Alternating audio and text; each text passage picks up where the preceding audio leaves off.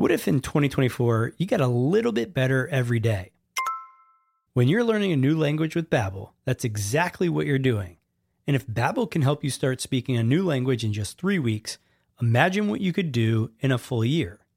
Be a better you in 2024 with Babbel, the science-backed language learning app that actually works. Don't pay hundreds of dollars for private tutors or waste hours on apps that don't really help you speak the language. Babbel's quick 10-minute lessons are handcrafted by over 200 language experts to help you start speaking a new language in as little as 3 weeks. Babbel's convenient courses are helping me learn real-life conversation skills in Spanish. It's getting so easy to learn how to order food, ask for directions, or speak to merchants. Studies from Yale, Michigan State University, and others continue to prove Babbel is better. One study found that using Babbel for 15 hours is equivalent to a full semester at college. Babbel has over 16 million subscriptions sold. Plus, all of Babbel's 14 award-winning language courses are backed by their 20-day money-back guarantee. Here's a special limited time deal for our listeners. Right now, get 55% off your Babbel subscription, but only for our listeners at babbel.com slash SPP. That's right. Get 55% off at babbel.com slash SPP. That's spelled B-A-B-B-E-L dot com slash SPP. Rules and restrictions may apply the podcast where we talk to smart people, but not necessarily done by smart people? That is an awesome question. This one goes down probably on one of my top five. Hey, I like nutrition. I like to eat food. This is the coolest thing ever. We're going to do this forever. I wish I paid more attention in that class. You know, I'm going to be honest, I don't understand that. As a man, I just I don't get it. Welcome to smartpeoplepodcast.com. Hello and welcome to Smart People Podcast, conversations that satisfy your curious mind. This week on the show, our guest is Mike Zani. And Mike, among many things, is the author of the brand new book, The Science of Dream Teams How Talent Optimization Can Drive Engagement, Productivity, and Happiness. Now, you see, that last part is why I wanted to have Mike on the show. Yes, I do care about talent optimization. In fact, it's most of what my career is. Things like engagement and productivity are what I've done for the past seven, eight years. But as we all know, the reason this podcast started was how to find happiness at work. And so I wanted to talk to Mike about how do we do that? How do we build that? How do we find it? And so that's what we talk about, among other things. Now, why Mike? Well, aside from this wonderful book, Mike is the CEO of the Predictive Index, which is a talent optimization platform. And now this platform is special, right? It uses over 60 years of proven science and software to help businesses design high performing teams and cultures. So, what I was asking Mike about is what makes a high performing team and culture? And then, more importantly, how does that culture help us, every individual, with our work happiness. I really liked where the conversation went. Mike's an interesting guy. Aside from all of this, he is also the co founder and partner at Phoenix Strategy Investments, a private investment fund. He's an avid sailor and he was coach of the 1996 U.S. Olympic team. Oh, and by the way, he has his bachelor's degree from Brown and his MBA from Harvard. Who does all this? Who coaches the Olympics and goes to Brown and Harvard? What kind of person is this? That's why you listen to the show. And I just want to say if you like it, reach out to us, tell a friend, and don't forget you can support us patreon.com slash smartpeoplepodcast. Because listen, I'm going to tell you this now, inside scoop, we are going back to weekly episodes. That's right. In the next few weeks, we are going to be releasing every week. Now, why does this matter? Well, if you are a Patreon member, you can ask our guests questions. Now that we're going to have weekly episodes, you're going to have access to even more guests for as little as $2 a month. Patreon.com slash smart people podcast. And speaking of Patreon, I have to give a shout out to our newest Patreon supporters. I might get this name wrong. It just happened. I will be reaching out to this person. So if you hear this, I'm sorry, but I think it's Gil- Gilles or Gilles. Thank you so much for your incredible support. Also, thank you to Da J. So, our newest Patreon supporters, you're the best. For everyone else, we'd love to have you over. Our community is growing and it's allowing us to do these cool things, such as weekly episodes. It's all because of you. All right, let's turn it over to Mike as we talk about happiness at work and his new book, The Science of Dream Teams. Enjoy.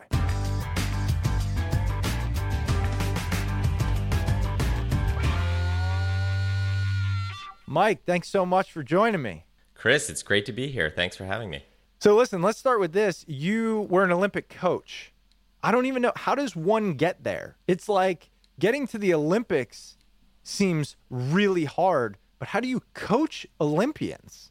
I was in the scene. I was, uh, you know, a, I tried out for the 1992 Olympics in Barcelona and did not make the team. Was contemplating being an athlete for 96. And I really didn't enjoy raising money to sail. It was that that that trade off really wasn't good for me. I I felt it, it somehow changed the sailing for me. So I decided to make money during the quadrennium, the four year period uh, between 92 and 96, coaching. And I knew a lot of the athletes that I was coaching that were trying out for the Olympics. And the reason I was asked to be an Olympic coach was because three of the four athletes that I was coaching uh, in, a, in the private sector qualified for the Olympic team. So they said, well, you've got a lot of athletes on the team. You should be uh, one of the accredited coaches for the U.S. sailing team. What do you take away from that experience? I mean, it's always fun to ask because out of out of the th- tens of thousands of people listening, um, maybe one other person, maybe if we're lucky, you know. So, what do you take away from an experience like that? Being around athletes that are that good is is there's a lot of romance around it. It's it's in the, the performance and the outcomes are are really impressive, even intoxicating. So there's so much to talk about. But what I what I learned, and this is I started going on the people journey back then because each of those athletes was also really quirky. And Mm. I had to modify myself as a teacher, as a coach, as a, a sounding board so that I could get the most out of them. And I didn't just apply my style to to them. I had to understand their style and sort of m- modify myself. And I think that's I think that's true of education. You know, a good teacher teaches a subject one way. A great teacher will modify to make sure the all the students can learn. And I think that's the same with coaching, and I, I think it's the same with managers. You know, great managers modify themselves so they get the best out of their people. So you bring that up, making the shift from coaching Olympians and being in athletics to what you do now, working with managers, working with organizations, optimizing talent. We're going to get into that. Couple of questions there. The first is you have an extremely impressive, I might even say what we vet for here on Smart People Podcast. Um, you know, educational background. And I don't want to misquote it, but I remember Harvard and Brown. Is that right? Harvard and Brown. But I, I am a Naval Academy dropout, so I've got that going for me as well. So, how do you feel those two things, your educational background and then your coaching background, set you up or did not set you up to be where you are today, running a company, um, you know, being an innovator and working with large corporations? After the 96 Olympics, um, it was 330 days on the road that year. You know, I, I actually sublet my own apartment. I did not need it. It was it was living in a duffel bag. And I realized this is not going to end well. You know, I, I will not have, you know, meet the woman of my dreams and, and have a family. So I decided to work for uh, a, a manufacturer, join business in, in, in the marine industry. So I was using my skills and knowledge of the marine industry.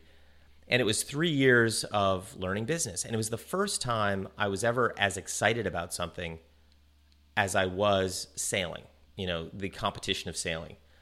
And you know, three years of business in a small manufacturer does not does not make uh, you know uh, an an amazing learning experience. You know, I learned a lot. I had a great mentor in Chip Johns, who was my first my first boss. But I, I decided to go to apply to business school as a trade school, not because I needed an MBA, because someone says you can't get the big bucks if you don't have these letters. It was really let's go to a let's go to a trade school and learn the trade of business. And the marine industry did not exactly have great examples or modeling of world class business. It's sort of a niche niche little industry. So I applied to three business schools and and got rejected from two and was lucky enough to get into Harvard Business School. And you're like, what? Yeah. Wait. wait. I thought that they were the ones doing the rejecting. One would think. I, I, I really think that there was. I have a wingnut background. You know, you know, sailor, sailing coach. I was trained as a Ah. geochemist. So maybe one, their classes are large, and and maybe they decided to put a little bit of spice in the stew, and I was the lucky lucky person to to to get in there with with sort of a a different type of background. And I, I consider I, I met my wife there. I met my business partner, my business model. Half of our first investors came from there. So I, I feel very fortunate uh, that it changed my life so much that someone, you know, in the Hollowed Halls made a, a bet on someone who didn't probably belong. A lot of Harvard grads say they don't belong, but I still I, I don't know about that. Okay, two things there. One is um, I know we talked a little bit before hitting record, and I want to talk about this. How do you feel? You know, a lot of times, especially on this podcast, sometimes I tend to fetishize these, uh, you know, Ivy League schools and everything. But you said something interesting about what you look for in people that work at your company, and I think it's just good to hear sometimes. How do you value formal education versus other characteristics in a professional environment? We use we use this model called head heart briefcase when we when we look at individuals for the hire. And the briefcase is your curriculum vitae. That's all the things you've done over your life, your resume if you will. And people almost universally overweight the briefcase. They they overweight education, they overweight the fact that you worked at a company like ours in a department that we're hiring for. So it sounds something like you've done customer service at three companies that look like ours. You've had a nice progression in customer service. We want you to do customer service here. And you should look at the briefcase, especially on skill on, on skilled positions.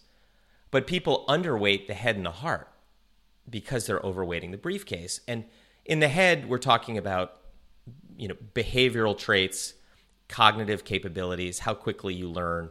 In the heart, your your drive, things like grit, your, passion for the business, uh, cultural fit. So if you're going to upweight head and heart, you have to downweight briefcase. So I'm not as enamored when someone comes with, you know, the Harvard Business School, uh, you know, and I, I appreciate what they've gone through.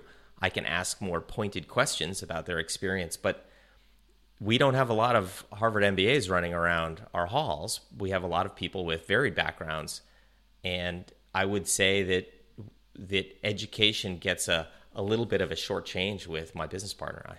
There's a lot that I love about that. One, it resonates with me. Just when I look back on my career, I've tended to follow my heart, then ask my head, can you do it? Not have you done it? And I, at this point, I found if I want to, there's not much I can't learn. But here is one thing I, I still struggle with. I find that in many organizations, and I've worked in plenty, um, that they say that they want that, but they don't necessarily give you the runway to screw up and learn. So if you say, look, I'm going to hire you for your passion and your characteristics and all these things, you, you, you have to be intelligent, but you don't have to have specific experience because we know we, you can gain that experience. But then when they come in, you assign them something and expect them to be able to do it without recognizing it. Uh, do you know what I'm getting at? I, I just find it hard because I'm sure you've experienced the people who you probably want to hire have a strong desire to execute extremely well, right? It's hard to have that desire, not have the specific background, and not be giving given mentoring or coaching on those things. Does that make sense? It, it, it does make sense. And I ask a lot of my employees the, the question. I, I consider it like, okay, so we are in an episode of Lost. We're stuck on a desert island, a deserted island, who in our company, in our in the 150 and 200 people that we have, would you recruit to do the job that you're looking for? Because so many people sort of want to go out and get this shiny object, which is grass is always greener, and say, no, you, you know 200 people. There's almost every personality profile and skill set represented there. Who would you go cherry pick? Not that they're available, but who would you cherry pick in our own organization, put in that position, and then go coach and develop to do that job in a world class way? And that gets us to a point we know this person or these people. We can talk about the skills and why they made the choices that they did. And it really helps us talk about the position, not from these shiny skill sets. And it forces us to think about the coaching, the learning, and the development that's going to be required to take someone who already knows the company, knows how we communicate, knows our culture, knows the product. It's going to be a lot faster to, to, to, to teach them the couple of skills they need than it is to you know teach them the culture and the product and the people and the communication. So it's it's it can sometimes be a mental exercise because we do go outside to get talent. Sure. But it's a very healthy exercise and it forces them to think about that development and coaching that they're going to need to do. Development coaching. Let's hang here for a second because you work with a lot of external organizations, right? Eh, so, of course, you run yours, but your company is based on helping others optimize theirs. Do you see, or, or let me rephrase this a common theme I see, especially in large organizations, and I did consulting for a while where I got to see these, is the larger organizations understand coaching is important, but don't in their bones believe in the time it takes to coach. So that's where I see some disconnect. It's like we know we need to help you grow in this area, but because we have so many deliverables, I need somebody who I don't need to grow in this area. I need somebody who has already done this area. And to go back to your analogy of Survivor, I think of it like this if I'm on a deserted island and I've got 10 people, I'm going to ask, how many of you know how to hunt food? And if there's one person, they're the one hunting. I'm not going to try and help somebody else, right, become a hunter. How many of you know how to build shelter? Oh, you have, you're doing that, right? So, th- like, I'm not saying it's the right thought process. I'm just curious on what you see in other organizations. Are they actually coaching, saying, we're going to give you the time to develop? We know you have the intangibles. I can give you the tangible. Because in my experience, a lot of times they say that, but then they want the tangible much faster. Yeah, so time is a cruel master. And you you brought time up. You know, these big these big companies talk about it but don't give it the time it deserves. I think talking about time is is is important. I think organizations that have a mandate to perform now at all costs. You know, think of a private equity company. You know, they've got they, they took they took an investment. They said they were going to do great things the private equity company wants to do great things in, in three years so they can sell the company in five. Hmm. So there's this huge time pressure. You know, often private equity backed companies have so much time pressure that they want to go hire, you know, the best and brightest, spare no expense, get the best recruiters, bring me if you need a product person, get me the best product person. If you need, you know, the best salesperson, get me the best salesperson. And this time pressure means you have to win now. Whereas there are other companies that have a much longer term perspective that they can take the time to develop. And I'll because I'm a you know former coach, I use a lot of sports analogies, but I, I do think the sports teams that have the, the mandate to win now sometimes do, but then they trade their entire farm system to get those free agents, to get that you know star player, and they they, they barter the future for the present. Whereas I think that the, the, the, the great organizations that win year in and year out have great farm systems. They recruit good people, they train and develop, and they a lot of their stars come from their own inner uh, machinery.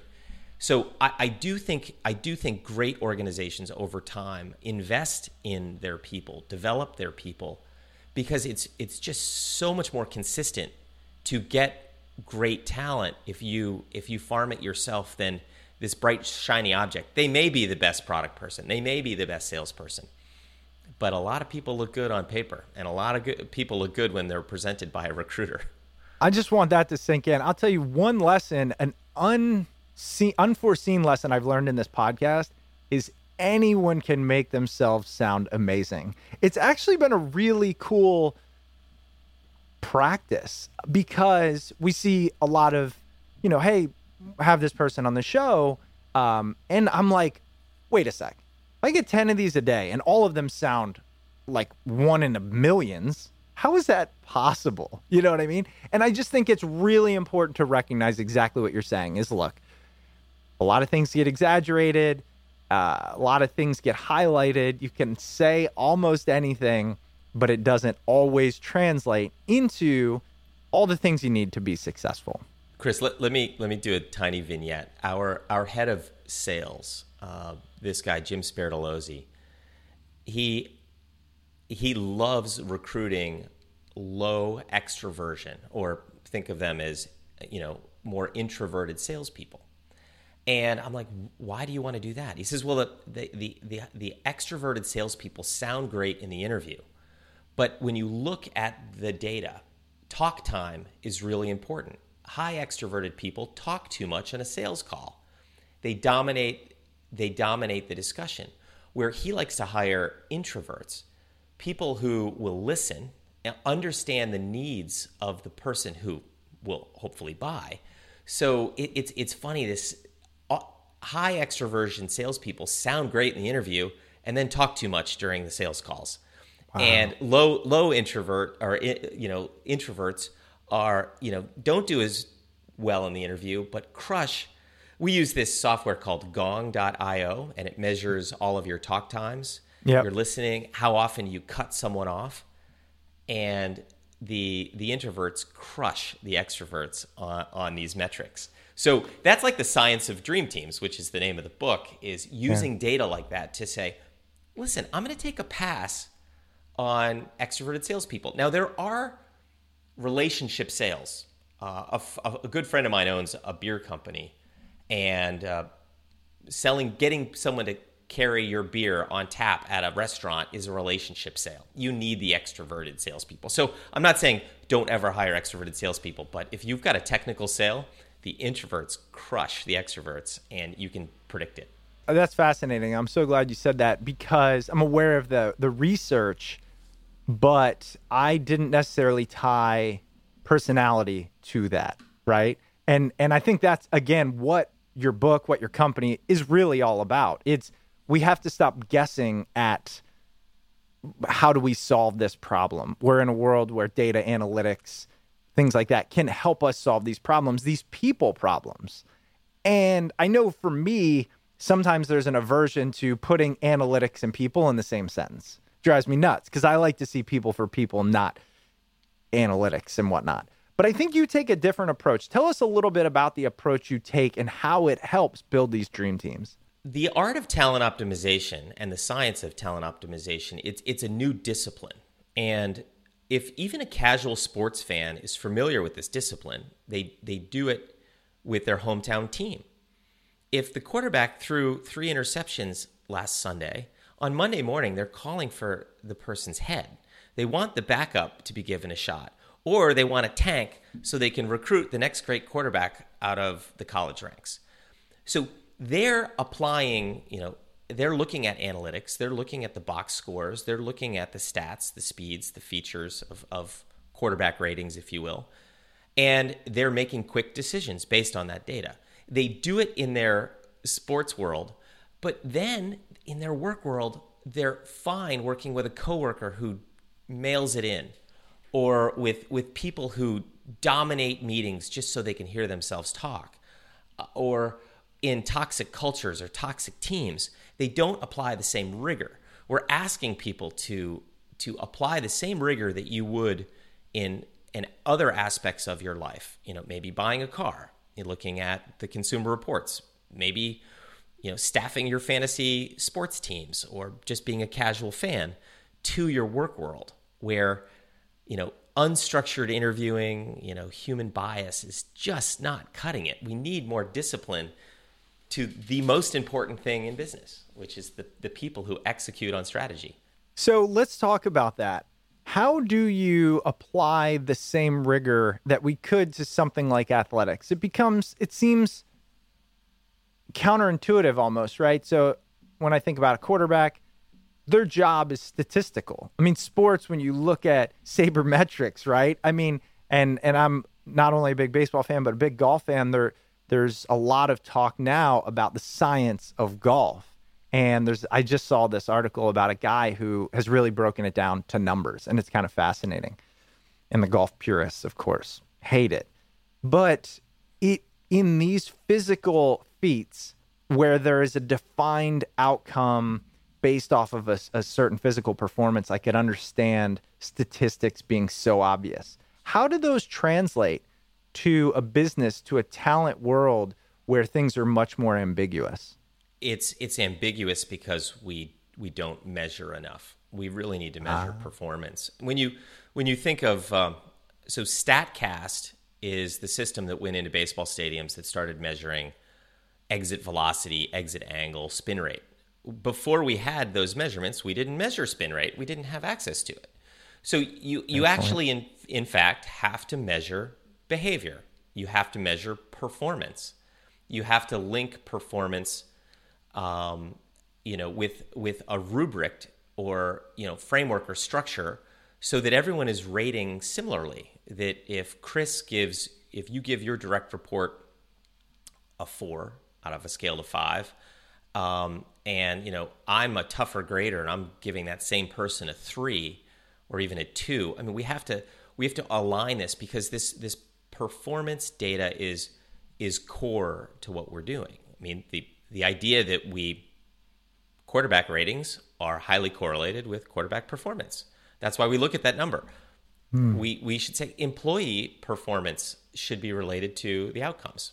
You know, are we getting what we need out of our out of our people, our teams, our divisions, and and n- not many people use that rigor in in how they look at their employee base. I think a lot of the reason why is the lack of understanding what are the deliverables that we're expecting from people. So I'm curious, it could either be at your company or a company you've worked with. What's an example of a softer skilled position. And I hesitate to say that, but I mean something that's not as measurable as how many sales did you close or, you know, how much money did you bring in, right? Uh, something that might be like an engineer who is designing digital products or something like that, or an HR person, or, you know, there's, there's a, a million. What's an example of how you can take those sort of less defined roles and make it defined enough where we can evaluate the fit? It, it is difficult. Let's take let's take a product developer you know someone who's developing software and maybe you like the ui that they designed and maybe i hate it and and and that's that's sort of like arguing about colors it's it's very difficult so product is a is a is a fun one to talk about because it's a little bit amorphous and it's a little bit vague. You know, who's who's good at developing product, who's not. You, need to look at data. Um, their managers um, need to often rate their uh, their performance not just annually, but you know, weekly, monthly, quarterly. And it doesn't have to be complicated. It can look like the five smiley faces at customs you know, is it a really smiley face? Is it a hmm. kind of smiley face? Is it moderate? Is it a little frown? Is it a giant frown? If you do that consistently, you start getting a uh, you know the fabric of the trends on these individuals. And you know, not everyone trends perfect fives every day. You know, you have bad bad periods or a bad project. But there's there's other data. There's 360 degree reviews, um, which should never be linked to pay. You know, this is hmm. about personal development. There are engagement surveys. There are coaching exercises that managers should should take them through um, quarterly, at least, about you know career development and gaps and things that you're working on. That you start creating this portfolio of information on this person, and maybe it comes out that you said you're great at running meetings. You're great at getting teams to finish their work on time. But it turns out your UI is terrible. Like you're you're you're just not very good at UI, which doesn't mean you get fired. It might be like maybe you shouldn't use your power and authority to dominate UI. Maybe you should let one of your people on your team who's really gifted at UI do that piece. And you mm. can keep doing the rest really well. You know, you're great at running meetings, you're great at, you know, keeping keeping everyone the trains running on time. So if you don't have the data to have those conversations, you can't guide people. You can't coach them the in the right way. I like that. I was just thinking about well, let's let's go here and then we'll get into the individuals. So for those listening, you know, I want to talk about if you're not running a talent team or doing hiring, the flip side of this equation. But let's say we are running a business looking for talent, uh, wanting to optimize talent. There's a lot of ways you could be a sales team lead, you could be a lot of things where we need to do this. Where do they start? Let's say I'm I'm I read your book and I'm like, okay, I like this, and I happen to be able to have a conversation with you. I say, Mike, I'm trying to take my team and up their game based on a little bit of data, a little bit more attention, as opposed to just business as usual. What's one thing I could do to start me on the right path? starting to run a world class team or develop a world class team or build a world class team, you have to start with yourself. Like, if you are not really self aware about what you are good at and what your gaps are, that you you will never truly be able to create a world class team because people won't want to follow you.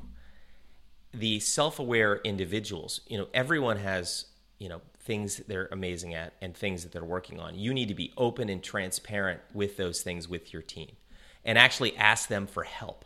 You're like, it's almost like an instruction manual. You're like, hey, I'm really good at this stuff. I'm not as good at this stuff. And, and this stuff can really take me out. Can you say you say you reported to me, Chris? I'm like, hey, Chris, I don't always listen, but I do want to I do want to listen to you. So when I'm not listening, I need you to nudge me and and be like, hey, Mike, you're not listening again. I actually give my team a safety word. Hmm. Tai, Ticonderoga. If they say Ticonderoga, it means I'm not listening.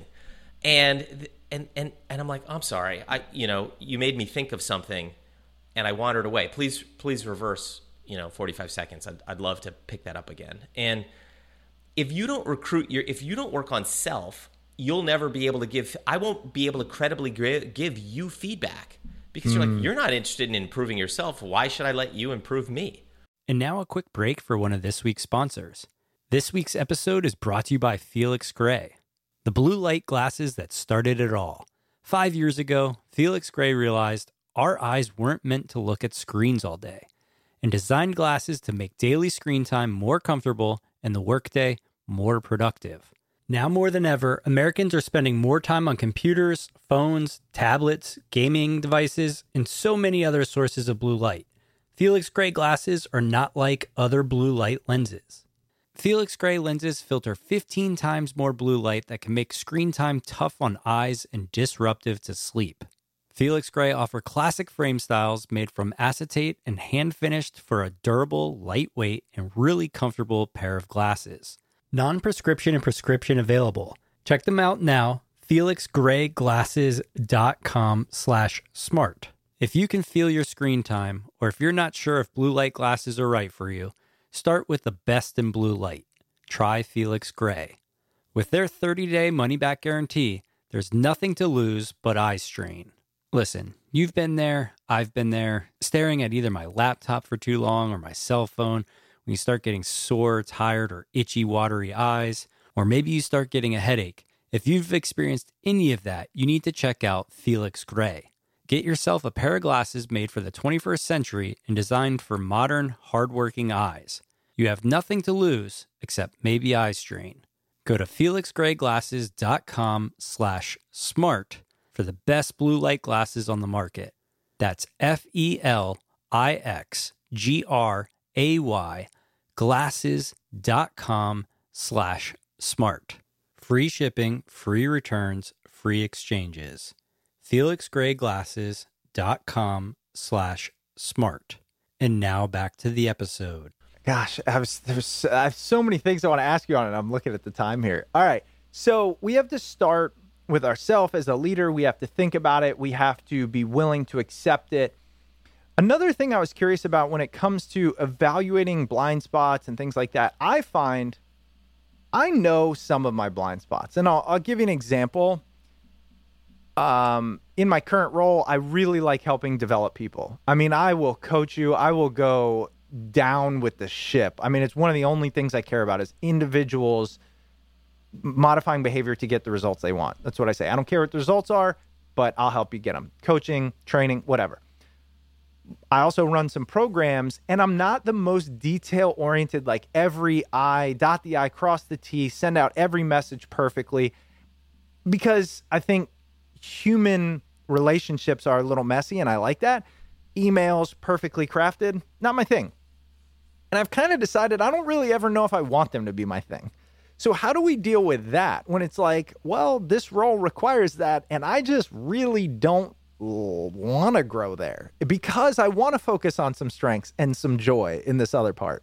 Yeah, I mean, this you're talking straight up the fairway behavioral preferences that there if if you are out of if you have to work out of preference, it's uh, very difficult. So we actually measure um, we we measure a behavioral drive called formality. Formality is highly correlated with attention to detail. My my guess, Chris, I haven't measured you, but you're probably going to be lower in formality, which has right. a lot of gifts. You're more creative, unstructured, but at the same time, if if I asked you to proofread this letter before it goes to print, you'd be like, "Please don't make me do that." and, exactly. And and what would in in fact happen is you will do it, you know, for a period, but it's it's almost like writing with your opposite hand. When you write with your opposite hand, it one it's slower, two it, it it's not as legible, it's not as good, and if I asked you to do it all day, your hand would cramp because those muscles aren't even used to doing that. So you can work out of preference, but it, it just takes so much out of you. And then you would go home to your spouse. How was your day? It was terrible. Mike made me write with my left hand all day. And and and we do this with people unintentionally. You take people that are as an example, low attention to detail and ask them to do detail oriented work. So it's really about fit. It doesn't mean Chris you're a bad person. You you are who you are, but there are going to be jobs that are good or bad fits for you and your mm-hmm. and your considerable gifts. Yeah, and that makes sense. I, I was curious on that because as we were talking about coaching and things, it's like people I think will only want to be coached on the things they want to develop. And so understanding your blind spots clearly important, but also recognizing do I want to fill those for who I want to become? And I think there's some areas where it's okay to say no. There are others where you're going to need it to succeed or get where you want to go. And understanding that is also another level of self awareness. Well, I, I guess that your attention to detail is is only good on things that you find are important or that have right. your name on it. Right.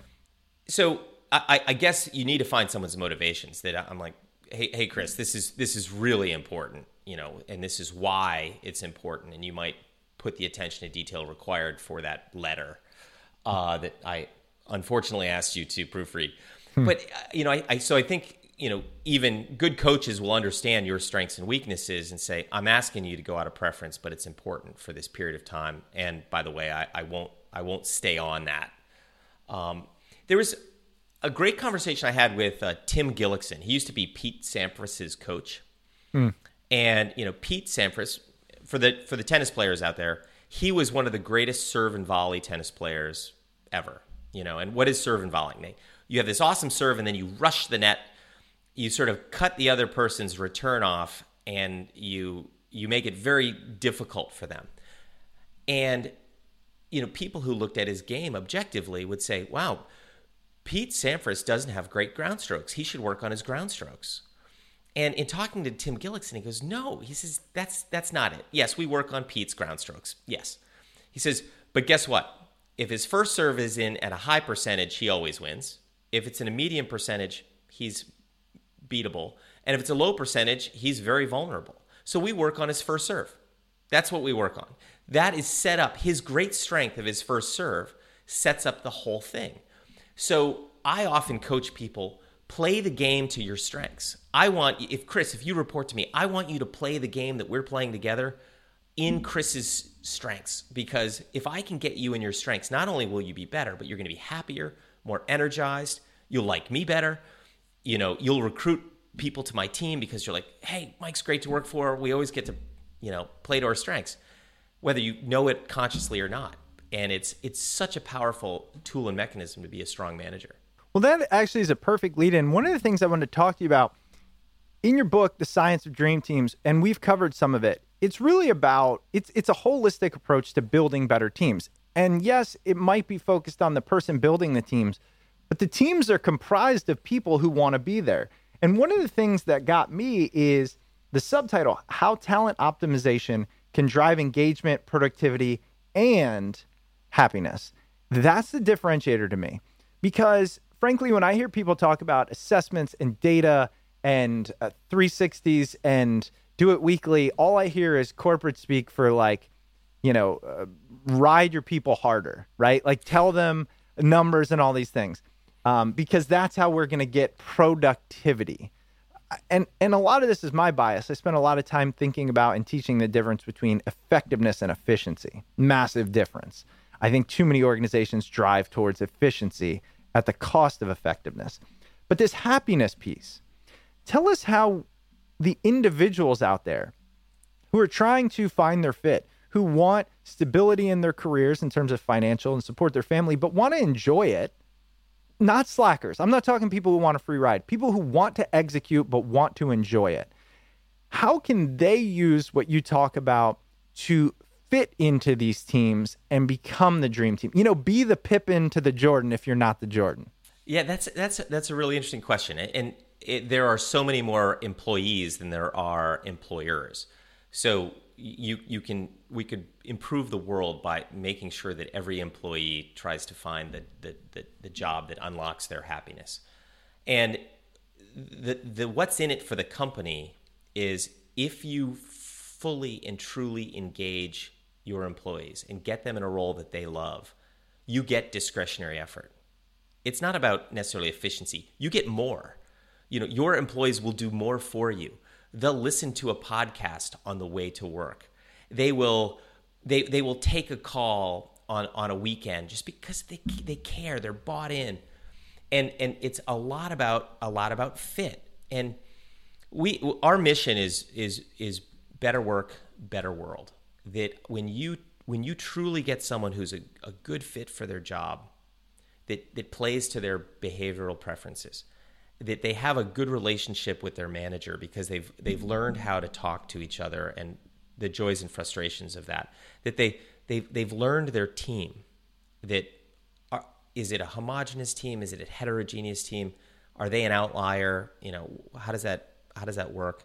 you know, making sure the team is a good fit for the job that we make them do, the work to be done, and that there's a good fit for culture, they go home happier and they're a better spouse, they're a better sibling, they're they're a better parent to homeschool their kid, they're, they're even better members of their community, and you get the the company gets this discretionary effort because you work people work harder and it's it's proven, you know, engaged people work harder um, and longer. So it, it's in everyone's best interest to make sure there's fit. That way you have happy, engaged employees. And don't keep like if I kept you working on your attention to detail, writing letters, I mean, you you you would quit in three months. I just couldn't mm. keep you any longer than that. But I'm like, wow, Chris is a talented person. Let me do this, you know, with with him and unlock all of this considerable potential. How much of that onus is on the individual? Because I think sometimes I'm just laughing at this internally, right? When you go through the process of trying to get a job, you read a job description that means absolutely nothing. This is not all the time, but it's, let's just say it's the general, right? You read a job description that isn't the job. Uh, even the person who wrote it half the time is just trying to please somebody else. So they say, yep, good job description. You go interview and you can't necessarily question it because that means you're not bought in. So you tell them how much you want to be there and all the things you're supposed to say. Um, and again, I'm generalizing here, but you you don't often know the salary going into it. You know, you you, get into this agreement because you now have to get to the end. All these tactics say get to the end, get the offer, and then determine it, and then negotiate all these things, right? Um, you get the job, and now you have to prove yourself in the job. So, what do you want me to do? I'll do it, type thing, etc. I just feel like it's a long way to get to the point where you're like, okay, I'm confident enough. Here are my strengths. Here's what you need. Here's what I don't want to do. You know, so I'm wondering from the perspective of the employee, how might they go about quickening the curve to get into a position where they feel they're a good fit and they're motivated to be there? Most of the time, when someone comes up to me and says, I'm unhappy, um, which is usually, you know, you're working from a position of weakness. They're willing to take any any job. Um, my first reaction to them: it's easier to make your current job better than it is to find a, a shiny new job. And then you have a conversation about how could we make your job better. And when you do that, you uncover all sorts of little nuggets about what they like and don't like about their job, which gives you a sense to guide them. You're in the wrong job. You know, maybe Mm-hmm. there's another job here. But then if if they're really open, if you have that open dialogue, then we can find out you go, let's just say you're a purpose uh, and cause driven human and you're working for an investment bank and you're like you know they you're like you're not going to find that here. It, it, it does not really exist. If your mission is to make a lot of money you're in the right spot. If if your mission is to change the world you're you, you should not work for this investment bank. So when you when you find that fit you can then guide them in the right direction. And and i said when you start with self-awareness there is some onus on the employee to be self-aware about what they like and don't like about their job and think pretty critically about how to make their life better make their job better it's just, it's it is difficult um, to, to do, but they, they can't just go from a place of desperation. I hate my job. I'll, I'll be willing to take anything at any comp. That you're just going to go from misery to misery. They have to really find out what is it I want to do with my life. And uh, of course, this is one of these difficult questions. You know, kids go through college and they, they're when they're honest, they're like, I have no idea what I want to do. No clue. A- a- no clue. No clue. So it's funny. You mentioned the job description. We use a machine learning algorithm to tune job descriptions. So let's just say we are trying to hire a controller, which is a data detail driven job. You know, you're a lot of lot of uh, stress often. That you write the job description and then you test it in machine learning and saying you're not going to attract the right people that you need behaviorally. So you can tune the job description to make sure that you're attracting the right people. I 'Cause if you write that. some flowery job description for a controller, you're you know like that. They're like, "Do you like structure and discipline and precision?" And they're like, "Yes." You know, like, Yeah. you know, you need to. And, and I would read that and be like, "No."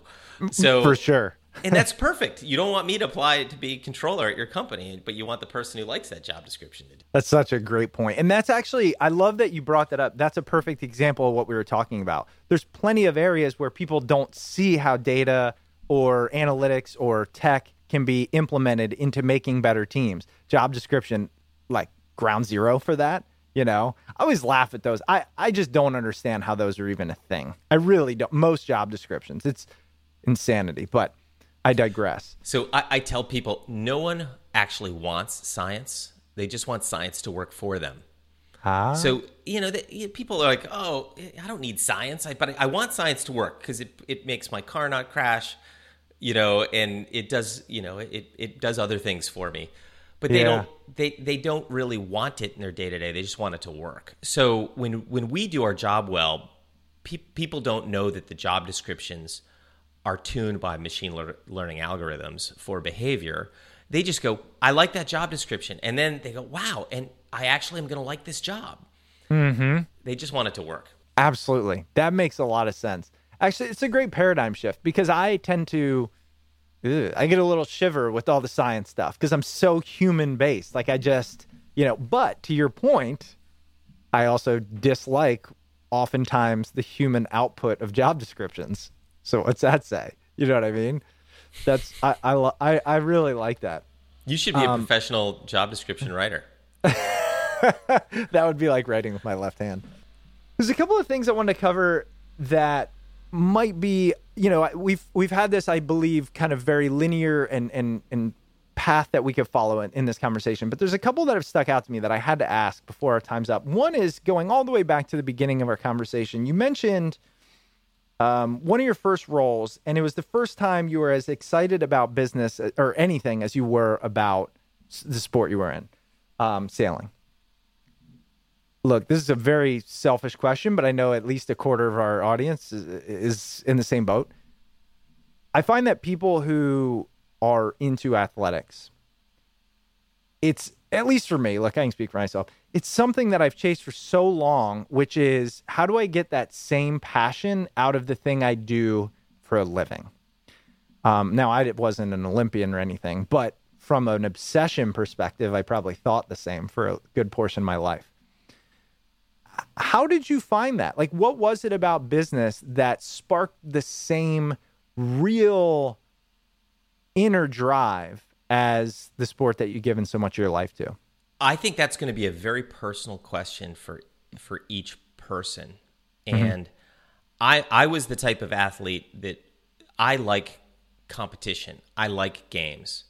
If you taught me how to play bridge, I would want to beat you at bridge. And and and not not not in just the you know 10th game. I want to do it in the game 2 right after I learn. I want to And okay, so that's a problem too. Like I could be overly competitive. But I know a lot of athletes, especially the endurance athletes, you know, triathletes, they're, they're not in it for the competition. They're in it for the the personal drive, you know, something that motivates them, this goal to push themselves really hard. So their answer to that question is going to be very different than than mine. Mm-hmm. And they don't want to be better in game number 2. They want to be the best in game 100. They're taking a very long view of of this. So for me, it was uh, business was a great place, you know, to play games and and measure and be competitive. Things like market share, uh, things like growth, but that's not going to be motivating for everyone. Someone might hear that and go, "Oh, Mike's Mike's a you know high A psycho that just just wants," and and you go, "Yeah, maybe." Um, but I, I really think it, it comes down to personal motivation. Business has so much to offer. I went back, I was trained as a geochemist. I went back and went to my, uh, at, at Brown University, I went back to the Brown Geology Department and made the argument to a bunch of scientists that this is a great degree for business. And they were all looking at me, blinking, going, What? I, I thought I was going to need to get a PhD and teach or become an environmental consultant. I'm like, no, it's a great degree for business. It's all about learning systems. It's it's it's about mm. analyzing and discovering the unknown. It's about making hypotheses and testing them. I'm like, this is this is a great degree for business. I don't think I convinced many of them of this. Um, you haven't but, convinced me yet, but what do I know? well, you weren't a, you. you. weren't a you weren't a geologist. No, and I don't know anything about it, but I, I believe you. But I, I do think each person needs needs to find out what what motivates them, and they can explore that because it's such a big field. I like what you said there, though. I realize saying that it's individualized, it makes sense, but the outcome is even though it's individualized, look at what is it about that thing. Maybe it's athletics, maybe it's music, maybe it's whatever. Cuz it's typically not the same thing. Like you were saying, right? You want to win on two because you want to beat the other person. For me, athletics was it was never it's never been about the other person. I think that's why I wasn't great.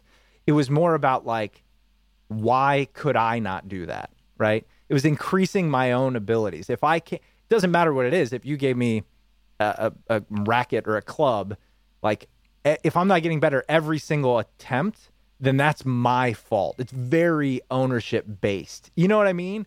And so how can I take that? It's this self growth as opposed to competition or long term. I've never thought about it like that.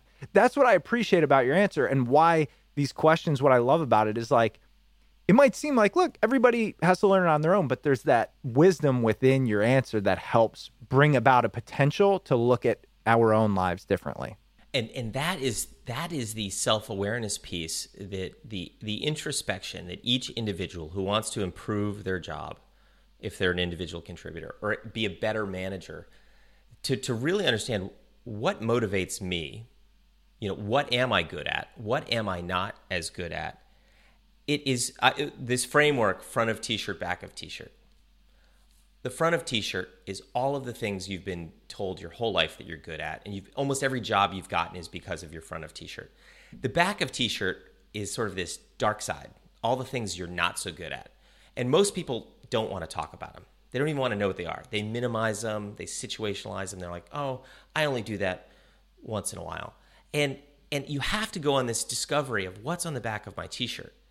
And when you do, you you discover you're like you're not going to get rid of these things. You can only just identify them, their triggers and control them so they don't rear their ugly head, you know, too often. And mm. it's this self-awareness, this deep introspection which will help people find the job for them or what what the why they get joy out of sport if they do or how they can be a better manager, boss, leader, um, spouse, um, sibling so it, this is this is at the root cause, and I got to give Jim Allen, who's a partner at Bain and Company in the UK, for that framework. That's his, hmm. and uh, I've really grabbed onto it and adopted it, and and and kind of love it. What you were just saying there about introspection, I like because I want to tie it back to something you mentioned earlier, which is if you are purpose and uh, purpose motivated, and you go to an investment bank, you might have a, a problem and I was laughing because it resonated. I out of college I went into finance because it's really easy to say you want to make money. And so I literally took the job that paid the most that I could find. And it paid great and I freaking hated it. And not you know, the, my bosses were incredible. Some of the best people I've ever known. Uh I didn't know why, right? It's just amazing how and this is me. Some people do it at 10 years old, some people never do. But that's like a learned thing for so many of us is to understand our own individual motivators, purpose, as opposed to just accept societally or, you know, um, relationship imposed motivators. You know what I mean? And then what you were saying about you're in a on the defensive and how do you transition? I had to quit work for a year and figure out what I wanted to do. And a few years later, I'm making less than I made day one out of college, and I'm as happy as ever because I'm in a nonprofit trying to change the world. You know what I mean? It's just that journey is the part that gets you later in life to be more confident in your skin. And I just think it's an important message because if younger people, and I've coached a lot of them, don't think they should ha- they should they should question. They don't know that it's okay to like get it wrong. My, my wife and I ask each other this question all the time. Like how would you double your happiness? And every person's answer is is unique to them if they're going to be honest with themselves. And oftentimes their first first response is is, "Wait, I'm very happy. I couldn't double my happiness." Like, listen, this isn't a competition. Just how would you double your happiness? And you know, for some people, it's making more money, um, and they maybe they need it. They're like, hey, I'm trying to get out of debt. That would really make me happy.